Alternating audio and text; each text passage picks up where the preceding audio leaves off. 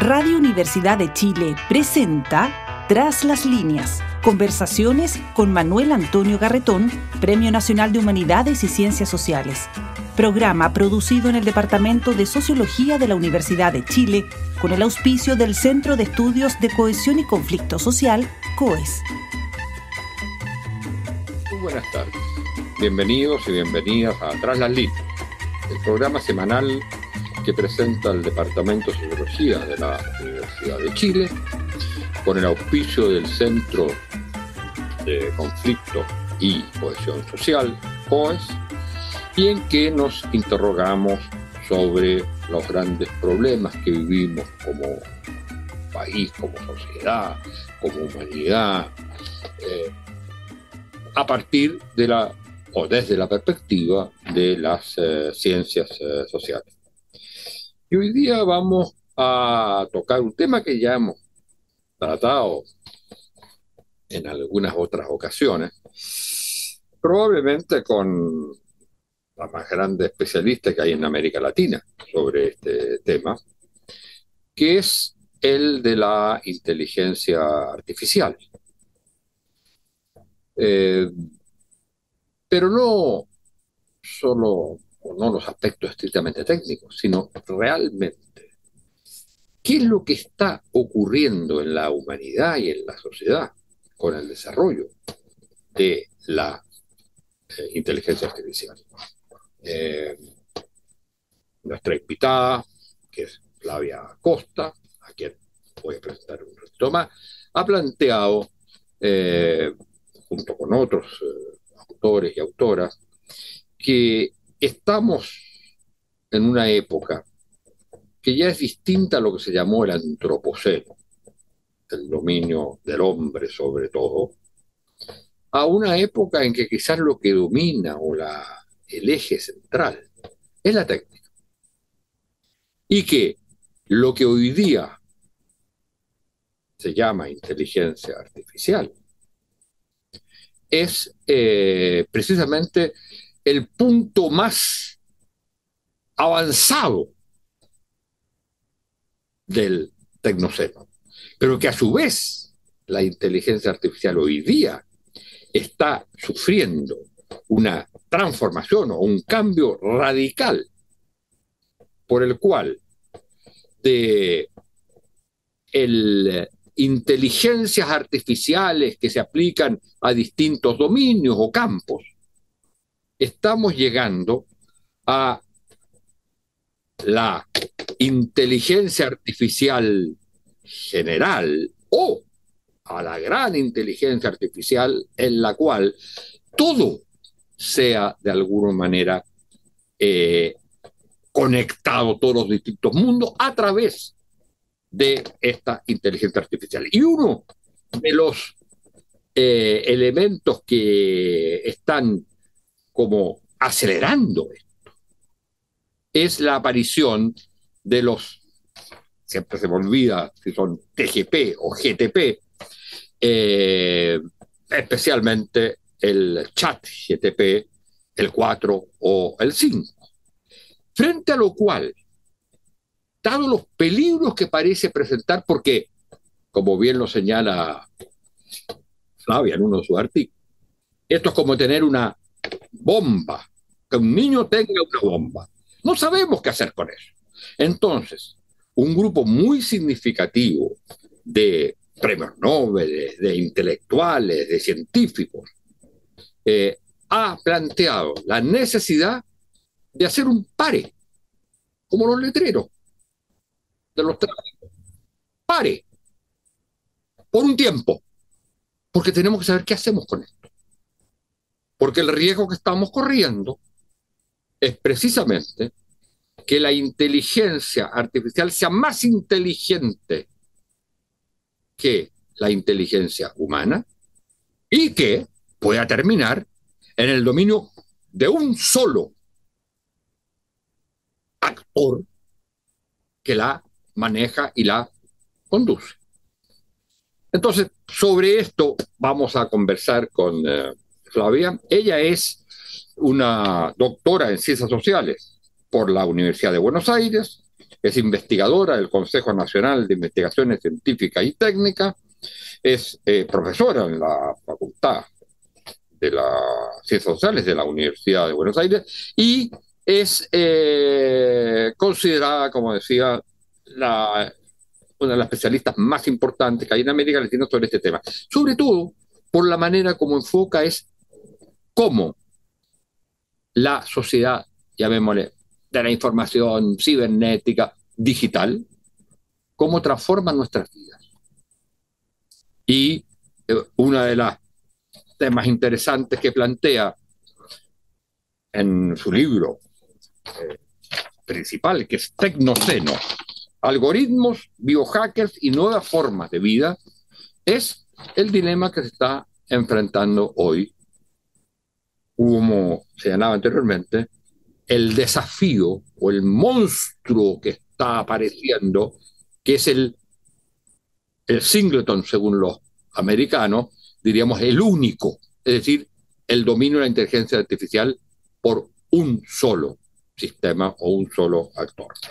Flavia, muchas gracias por estar con nosotros y yo partiría eh, preguntándote que tú nos explicaras eh, por qué o qué está detrás de esta eh, preocupación que en la carta de estos grandes intelectuales, premios Nobel, en fin, le plantean a la humanidad y a quienes manejan estos sistemas, les plantea eh, un, un momento de reflexión y de suspensión de su desarrollo.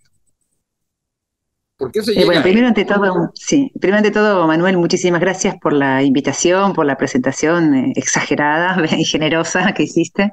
no soy seguramente ni, siquiera una de las mayores especialistas, pero sí es cierto que, que nuestros equipos de trabajo aquí, que eh, y digo aquí, pero refiero un poco ya ahora al, Cono Sur, venimos ya armando una red de trabajo interesante que trata de pensar en el cruce entre ciencias sociales o sociología, estudios mediales y filosofía de la tecnología, ¿no? Pensar un poco más allá de la dimensión solamente utilitaria de, de estas nuevas tecnologías, que por supuesto es muy importante, pero también tratar de considerar en la vieja tradición de la teoría crítica, bueno, cuál es el sentido de estas tecnologías y cómo eh, pueden efectivamente ser eh, reapropiadas para el bien común, si algo así fuera posible, eh, en un contexto de, tan vertiginosa transformación como el que estamos habitando. Eso que llamábamos tecnoceno, que eh, no es tanto una sucesión del antropoceno, no es sucesivo, sino que más bien es una forma de declinar la preocupación por el antropoceno, poniendo el eje en que esa, esa transformación antropocénica, ese cambio del Holoceno al antropoceno, fue posible gracias a las tecnologías. Por supuesto la nuclear, por supuesto las petroquímicas, por supuesto las biotecnologías, pero además también a estas tecnologías de la digitalidad que habitualmente no aparecen en eh, la agenda del antropoceno y sin embargo son fundamentales para entender eh, dónde estamos, cómo hemos llegado hasta aquí y en parte, como uno podría decir, bueno, hacia dónde podemos imaginar que estamos yendo. La carta del mes de marzo este, de, este, año em, se publica en, en un espacio llamado Fundación Future of Life, Fundación Futuro de la Vida. No fue redactada por Elon Musk, pero sí él rápidamente, el, CEO ¿no? de SpaceX y de Twitter hoy, eh, adhirió a ella, junto con otros eh, investigadores, teóricos, empresarios también, eh, desde el historiador Yuval Harari hasta uno de los padres, digamos, de las redes neuronales en inteligencia artificial, muchos directores de centros de investigación en inteligencia artificial. Quiere decir, desde adentro del corazón de la investigación científica es que se, escribe y se firma esta carta pidiendo una pausa de al menos seis meses en el desarrollo de lo, que se llaman modelos de lenguaje grandes o modelos de lenguaje extensos, superiores al GPT-4, no al GPT-4, al, modelo que justamente en el mes de marzo había lanzado una de las grandes empresas de inteligencia artificial del mundo, las grandes, grandes, son realmente muy importantes las empresas que pueden desarrollar este tipo de, eh, de prototipo o de modelo. Eh, la inversión de OpenAI eh, para para eh, este tramo de, estos modelos de lenguaje grande fue de, 10 mil millones de dólares, para que nos hagamos una idea, ¿no? Y el volumen físico de las máquinas que operan estas posibilidades eh, ocupan, como en la época de Turing, ¿no? espacios grandes, ¿no? no están miniaturizadas como solemos imaginar ahora, ¿no? Sí, en el uso doméstico sí, pero estos grandes módulos, modelos o módulos de lenguaje ocurren porque... como los primeros computadores. claro, en grandes, grandes tamaños, ¿no? Claro, grandes tamaños. Es decir, no, no, es, no, cualquier Estado eh, puede todavía hoy llevar adelante estas investigaciones, ni, ni por supuesto, no cualquier corporación. Em, y la pregunta, eh, más allá de las, las propias este, explicaciones que la propia carta brinda acerca de que necesitemos esta inteligencia artificial va a traer transformaciones importantísimas en la sociedad, esto ya está en marcha, dice la carta, necesitamos un tiempo para que, para que las sociedades, y en este sentido entendemos que también está diciendo para que los gobiernos, para que los estados, o esas organizaciones supraestatales como la Unión Europea, por ejemplo, ¿no? o regionales, eh, se preparen para lo que viene, dicten la normativa jurídica, estamos atrasados en relación con la normativa jurídica para esto que viene, organicen, también tomen medidas buscando técnicos capaces de estar supervisando este desembarco de la nueva, de la nueva inteligencia artificial. Y decir que lo que se pide es un poco de prudencia, uno podría decir, pero también acción rápida. Se te está pidiendo que trabajemos rápidamente en desarrollar marcos para, la, para la, em, el desembarco de esta tecnología. y una cosita más y ya te... ¿Cómo, cómo? ¿A quién se le pide? O sea, cuando ellos cuando dicen paremos, ¿a qué? ¿Quién? Al laboratorio, dicen ellos, ¿no? ¿Ah? a los laboratorios de investigación. Ellos hacen una llamada a los laboratorios de investigación. Y dan cuatro ejemplos. ¿Por qué lo harían? ¿Cómo, cómo? ¿Por qué lo harían? perdón? ¿Por qué lo harían? ¿Por qué se van a detener? Si tienen. Claro, esa es la, eso seguramente. Sí, seguramente eso es lo que mm, lo podríamos, podemos imaginar, pero también es cierto que la carta de alguna manera logra alertar, creo que al menos por un tiempo, a las autoridades eh, gubernamentales a que si no se detiene, por lo menos ya estemos, ya estén preparando eh, eso, ¿no? El, el, marco jurídico para ese desembarco. Los cuatro ejemplos que da la carta acerca de situaciones que se han, han logrado detenerse, gracias a decisión, una, fuerte decisión política, son, dicen ellos, entre otras, ¿no? Pero mencionan cuatro casos de investigaciones que han logrado autolimitarse, es decir, bueno, esto hasta acá sí y hasta acá no. En humanos no lo vamos a probar, por ejemplo, la clonación humana. Ahí se ha dado un paso, los, los, británicos fueron los primeros, ¿no? Los pioneros en esa legislación, incluso antes de que fuera posible la clonación de mamíferos grandes. Hicieron una legislación que decía no se va a poder clonar un ser humano, aunque exista la posibilidad técnica. También la transformación de línea germinal genética humana, también eso está autolimitada, la sociedad humana ha tomado la decisión de autolimitar esa investigación. Las investigaciones en ganancia de función de los virus, después de las pandemias se hizo un activismo fuerte para que las investigaciones que, tuvieran que ver con potenciar virus para luego ¿no? tratar de eh, ver sus formas de, defensa, digamos, ¿no? de, empoderamiento y de defensa, eh, bueno, ante el peligro suscitado por un virus como el, el COVID-19, eh, se limitó la investigación en ganancia de función en los virus. Y luego también hablan de la eugenesia, ¿no? que tiene un marco regulatorio para, para ese procedimiento técnico. También podríamos haber pensado en el desarme nuclear, en los acuerdos de desarme. Es decir, también hubo posibilidad en algún momento de detener esa escalada militarista, ¿no? Que tenía a John von Neumann ahí como gran, como un gran este, activador, ¿no? Eh, y sin embargo, eh, se ha logrado por lo menos una suerte de calma, de, tensa, paz, calma, eh, a partir de acuerdos de desarme, estamos, que se retrocedieran la cantidad de armas nucleares mundiales a un punto para no alcanzar la posible destrucción del planeta. Digo, me parece que a lo que se alude es a un tipo de acuerdo de, estas características, ¿no? Lo cual pues, sabemos, por supuesto, que podrían, podría fallar, pero también confiamos en que sea posible la política, ¿no? creo que nosotros necesitamos siempre creer eso. ¿Qué pasa si eh, en los análisis tuyos de el malestar de la sociedad digital, los problemas que tienen, en las advertencias que hacen algunos de la deshumanización, o sea, el cambio de, la, de lo que llamamos condición humana ¿ah? en la red. ¿Qué pasa si eh, no eh, se detiene esto? O sea, si no se detiene, porque digamos, detenerlo por seis meses es, es algo raro. ¿ah? Es raro que se detenga una investigación por seis meses.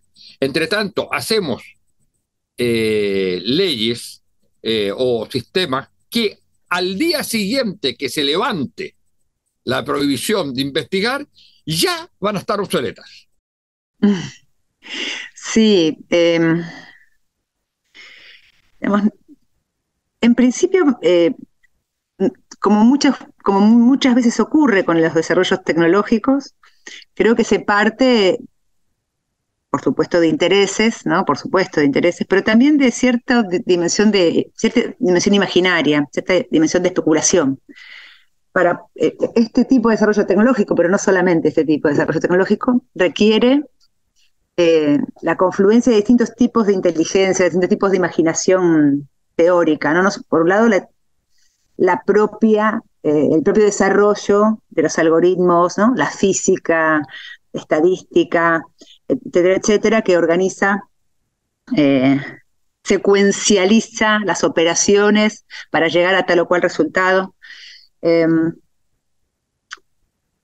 por otro lado, otros modelos de, simulación del pensamiento humano, que forman parte de como otra línea de la inteligencia de llamada artificial, que ya no es solamente lógico-matemática, sino que también ha pensado lo que llamamos hoy las redes neuronales, las redes convulsionales, eh, un tipo de pensamiento más asociativo de entre datos y no solamente razonamientos lógico-deductivos.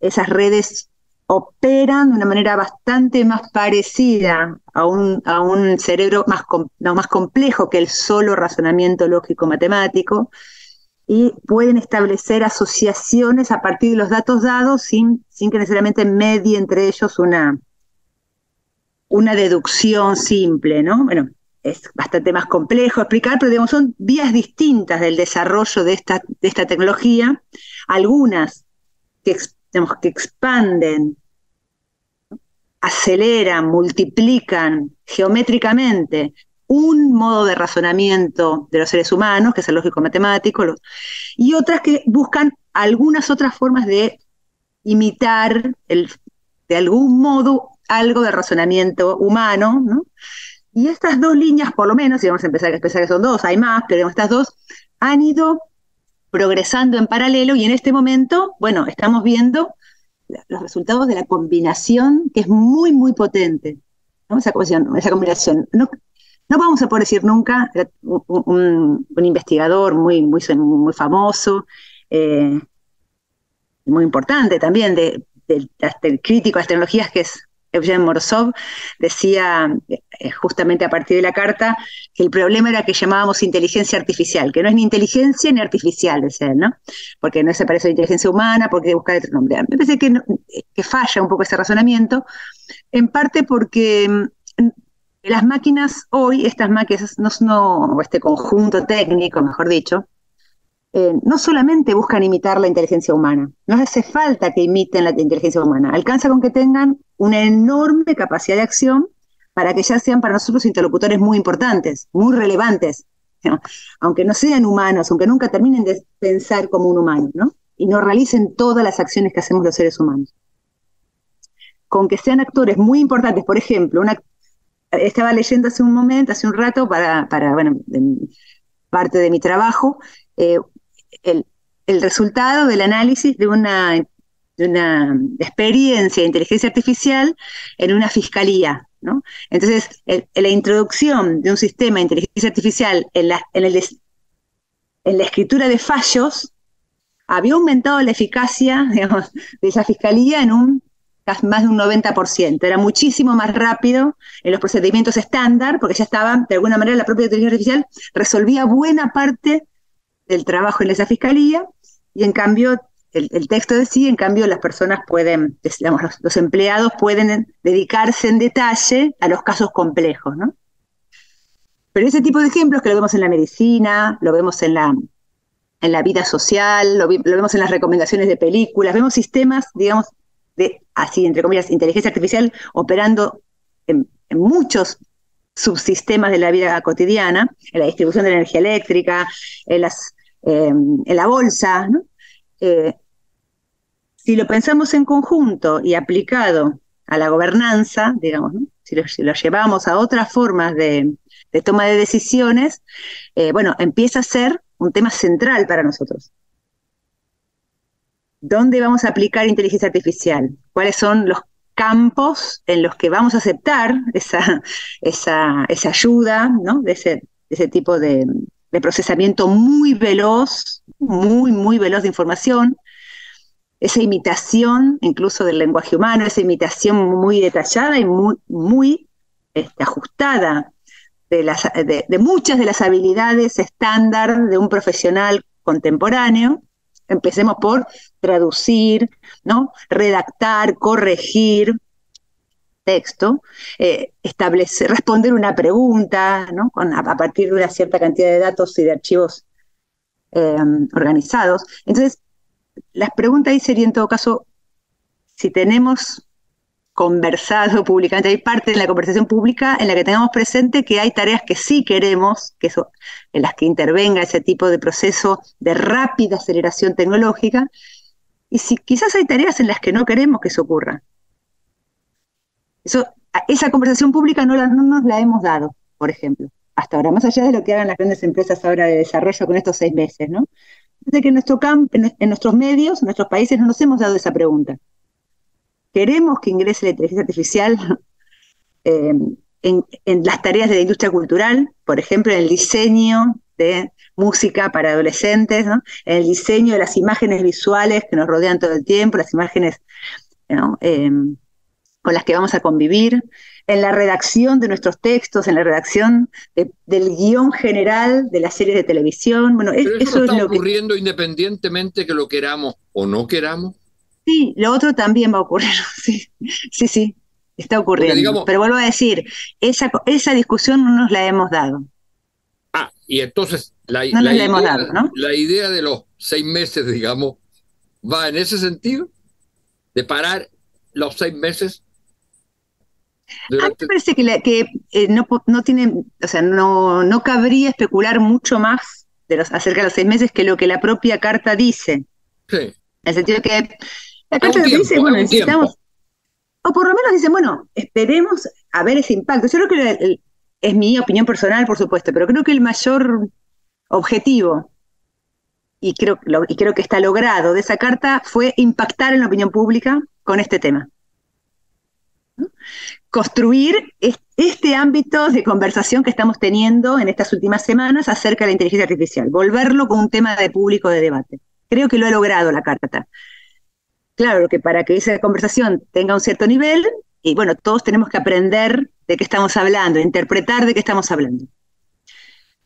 Y entonces sí, lo que decíamos recién era, lo, que entre los dos conversábamos recién era tratar de unir acontecimientos que hoy ya nos parecen bastante cotidianos, ¿no? Eh, de la industria cultural, ¿no? las, recomendaciones en línea, los, grupos de, pop, de diseño, ¿no? que ya aparece cómo, cómo suena un grupo y después se buscan los integrantes, digamos, eh, cómo se diseña una serie de televisión, etcétera.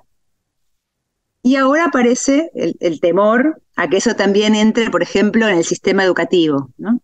primario, secundario o superior. Entonces, tenemos respuestas como la del Estado de Nueva York, que prohibió el chat GPT en enero de este año, lo prohibió. En Hong Kong también lo prohibieron. Eh, bueno, Italia, sobre el final del mes de marzo, eh, prohibió en todo el territorio el uso de ChatGPT por problemas de seguridad. Entonces uno dice, bueno, claro, esa posibilidad también existe, ¿no? La posibilidad de que... Lo que uno eh, sí, perdón, lo que uno entendería ahí es que esa prohibición corresponde un poco a lo pedido en la carta. Es decir, paremos, porque nada dice que después no se puede volver con eso. Pero claro. si hoy se continúa con esto, vamos a tener, por ejemplo, una transformación, pero yo diría monumental, radical del sistema, de lo que son los sistemas educacionales, sin saber si lo queremos ¿ah? eh, y, y sin que podamos, como humanidad, no digo como grupo, porque va a ser un grupo el que controla eso, pero como humanidad sí que podamos controlar eh, el, cuál es el cambio necesario en la educación y cuáles son las cosas que no deben cambiar en la educación. Porque si uno piensa esto en, estoy hablando desde mi ignorancia, pero si uno piensa esto sin ningún control, yo creo que esto significa el término de los sistemas educacionales como lo hemos conocido, de la idea de educación en sistema y de la idea de universidad. Si es que esto no tiene una, una forma de control, de, de regulación y de combinación, de nueva combinación de lo que llamamos inteligencia artificial con lo que sería la clásica inteligencia humana. Mm. Sí, eh, bueno, las respuestas fueron y están, siguen siendo, ¿no? Porque estaba recién mirando, eh, Alemania estaba también viendo si prohibía o no el chat, ya un instituto de, investigación en ciencia política en Francia mandó un correo electrónico a los estudiantes diciéndoles que si usaban este, este chatbot eh, no podían volver a la universidad. Bueno, digo, esto aparece también como ¿cuál la... política? ¿Cuál? ¿El SOSPO? El Instituto de Ciencias Políticas de París. Ah, Science Po, exactamente. el Science Po. Entonces, eh, bueno, si tenemos eh, esa reacción, yo creo que en parte esa reacción tiene que ver con lo que dice la carta. ¿no? Analicemos que aunque estamos usando, no, no, no tomemos una apropiación acrítica, completamente acrítica de toda tecnología que llega, entendamos que es una herramienta de doble filo, como se suele decir, pero está bien, eh, o sea, es, correcto. Quizás, quizás no es verdadero, como diría Heidegger, pero es correcto decir eso, ¿no? Esas son herramientas que tienen un poco farmacológicamente este, el, remedio y el veneno a la vez, ¿no? Entonces, hay que tratar con ellas con cierto cuidado, hay que entender, ¿no? De límites, este, eso, terapéuticos, ¿no? ¿Cuáles son, ¿Cuál es el límite del uso de este material o no? O de esta herramienta. Por otra parte, bueno, es un poco más que una herramienta, ¿no? Sí. No, no, adelante.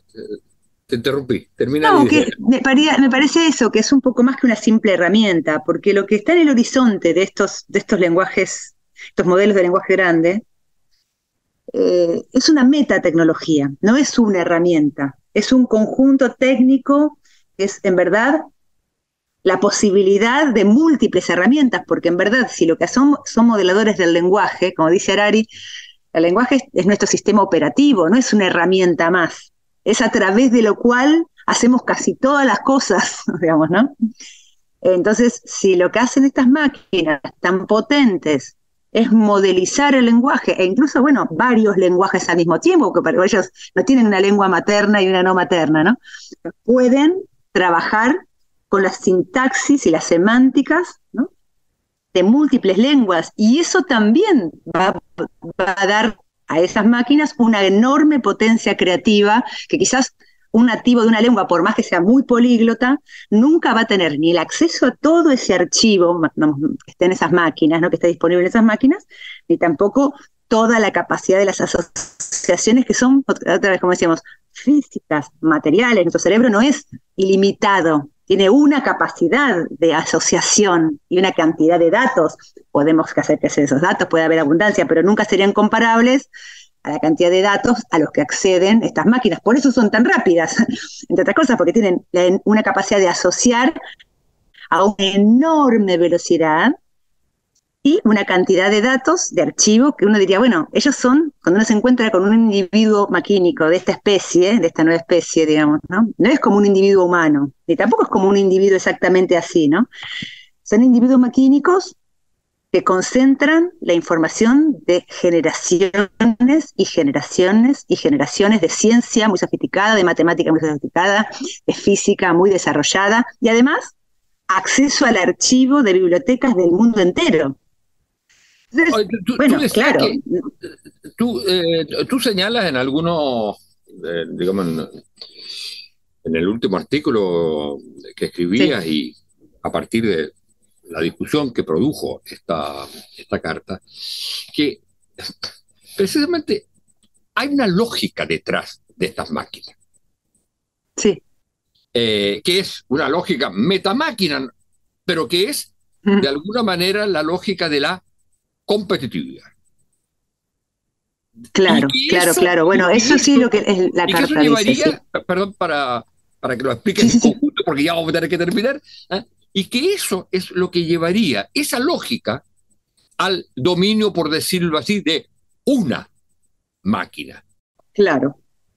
Aquí entramos, está muy bien, gracias Manuel que me hiciste este pie, porque en verdad aquí entramos a, es el inicio de la carta, dice, si seguimos con esta lógica competitiva, dice, yo creo que tengo aquí el texto para leer exactamente la, frase, ¿no?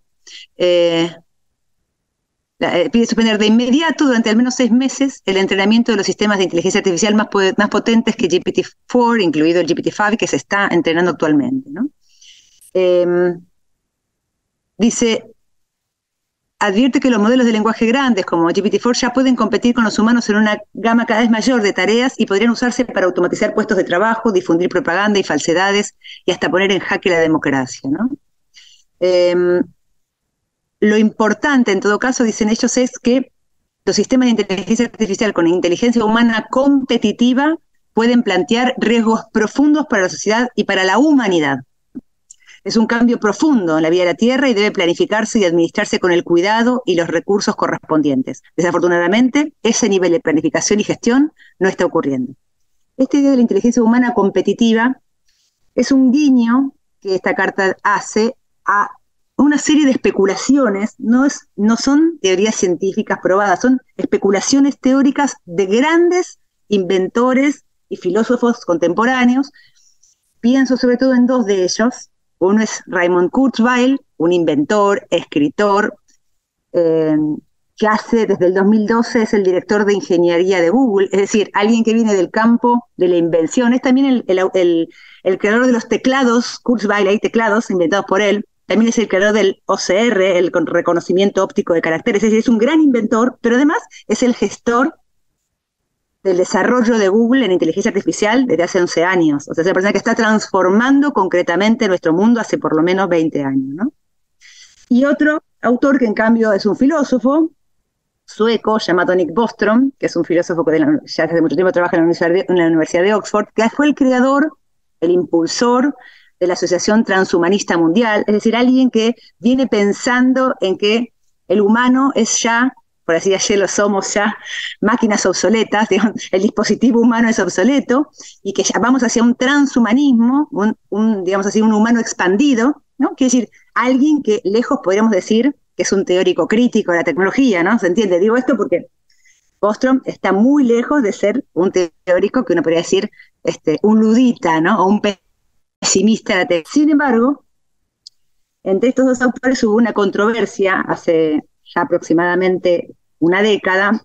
El primero de ellos, Raymond Kurzweil, el, ingeniero de Google, publicó en el año 2005, entre las muchas publicaciones que él venía haciendo ya desde la, desde la década del 80 del siglo pasado, una que se llama eh, La singularidad está cerca.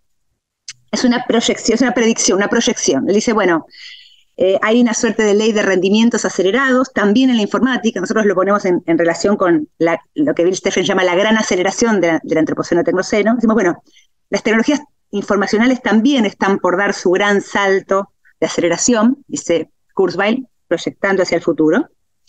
Dice, y vamos a, pasar rápidamente de las inteligencias artificiales estrechas que conocemos hoy, las que juegan al ajedrez, juegan al Go, organizan, ¿no? Em, eh, las recomendaciones de películas en una plataforma, ¿no? que hacen eso muy bien, o sistema bancario, a lo que él llama la inteligencia artificial general, que son estas inteligencias artificiales que hacen multipropósito, que hacen muchas cosas al mismo tiempo, o sea, de tareas generales, y yo diría que en particular además tienen una característica, estas que dice Kurzweil, que es que establecen relaciones entre cada una de las tareas que hacen. No es que solamente puede hacer varias cosas, sino que las puede relacionar.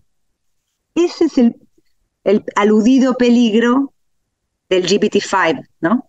Que pudiéramos estar llegando a esa inteligencia artificial de propósito general que además puede establecer relaciones entre esas generalidades. Esto estamos en el paso 1 y 2. Ahí estamos hoy. Entre el 1 quizás a punto de llegar al 2. En un tercer momento, dice Kurzweil, especulativamente, digo, esto es muy importante, es una especulación, pero es una especulación que no, no, tendríamos que descartar, y es lo que después Bostrom retoma. No hay que descartarla, porque claro, de estas especulaciones ha vivido la, tecnología de punta en los últimos 50, 70 años, ¿no? Especular llegar a la, Luna, especular ir a Marte, especular, son especulaciones.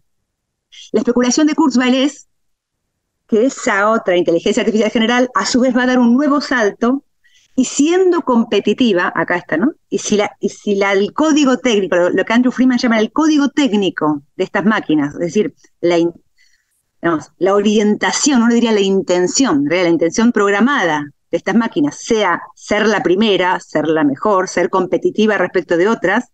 Va a querer eliminar a las otras. Claro, lo que, Kurzweil lo dice eso, dice, bueno, vamos a llegar a, un tipo de inteligencia que sea tan general que nosotros no la podemos ni comprender. Va a ser una, singularidad a la que nosotros no, vamos a alcanzar nunca a entender y bueno, ya será otra especie, dice él, ¿no? Bostrom, nueve años después, en 2014, publica un libro que se llama La superinteligencia artificial. No la singularidad, habla de la superinteligencia, pero después habla del singleton, ¿no? bueno, dice, eso desarrolla esa especulación en términos analíticos. Dice, bueno, en realidad, Hoy, si eso pudiera ocurrir, estamos como niños jugando con una bomba, dice él, ¿no? Efectivamente, de, él es esa imagen. en realidad la superinteligencia es un peligro del que, no nos estamos dando cuenta, que si vamos hacia allí, no tenemos ninguna posibilidad de tratar con eso.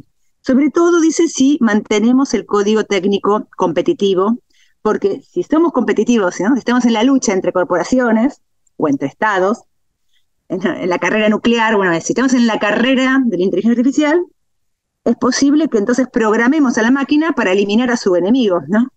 Que terminemos programando la máquina que se dará cuenta pronto de que su ventaja decisiva implica no tener ningún contrincante.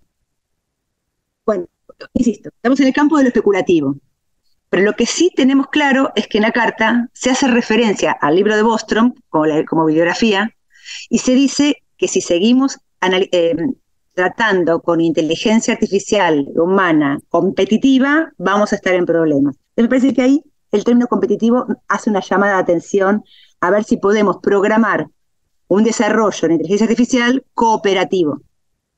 Un desarrollo en inteligencia artificial que, digamos, que sea verdaderamente abierto para la humanidad, no cerrado sobre sí mismo, ¿no? No propietario, ¿no? No, no para solamente esas grandes corporaciones.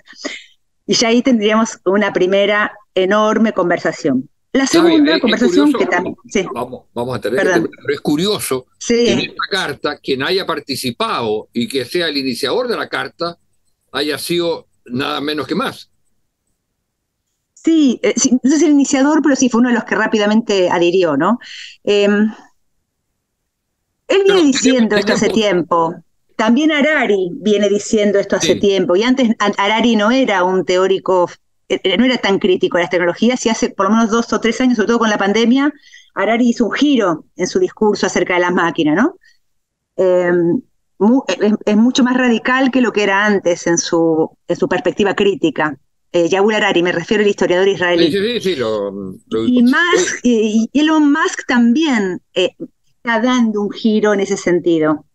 Yo creo que, em, por un lado, hay algo como de espectacular en que sea él, ¿no? Por supuesto, siempre genera suspicacia, pero sería bueno también pensar si, más allá de, él o no él, eh, si efectivamente lo que dice la carta tiene sentido.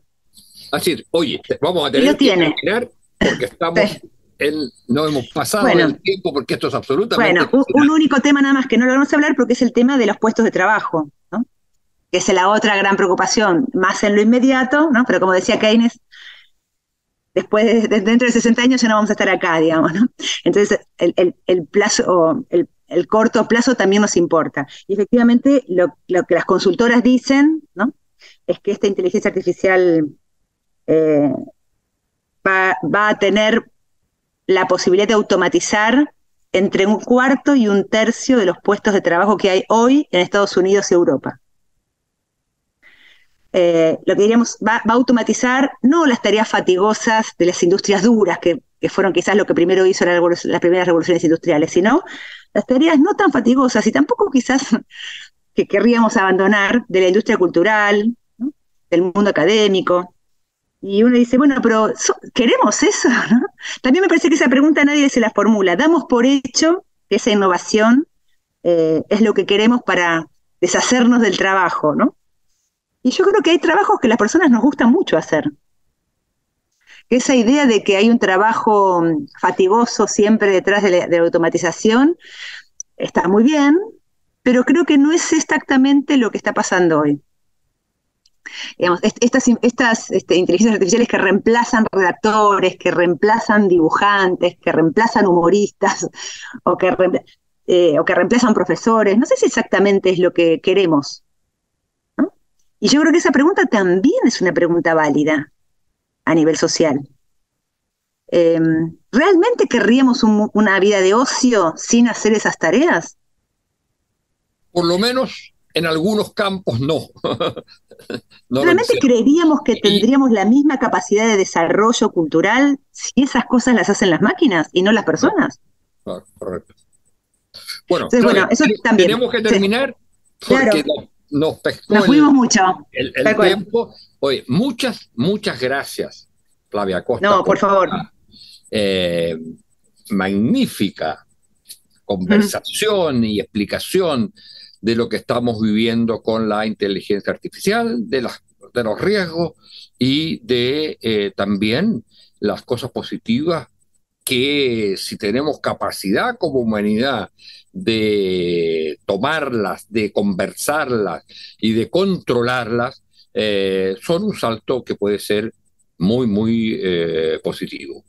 Muchas gracias y muchas gracias a ustedes, señoras y señores auditores y auditores. Muchísimas gracias por la invitación. Ojalá les haya resultado un poco interesante. Es un tema por supuesto. del que vamos a seguir hablando. chao, chao, hasta luego. Radio Universidad de Chile presentó Tras las líneas, conversaciones con Manuel Antonio Garretón, Premio Nacional de Humanidades y Ciencias Sociales. Programa producido en el Departamento de Sociología de la Universidad de Chile con el auspicio del Centro de Estudios de Cohesión y Conflicto Social, COES.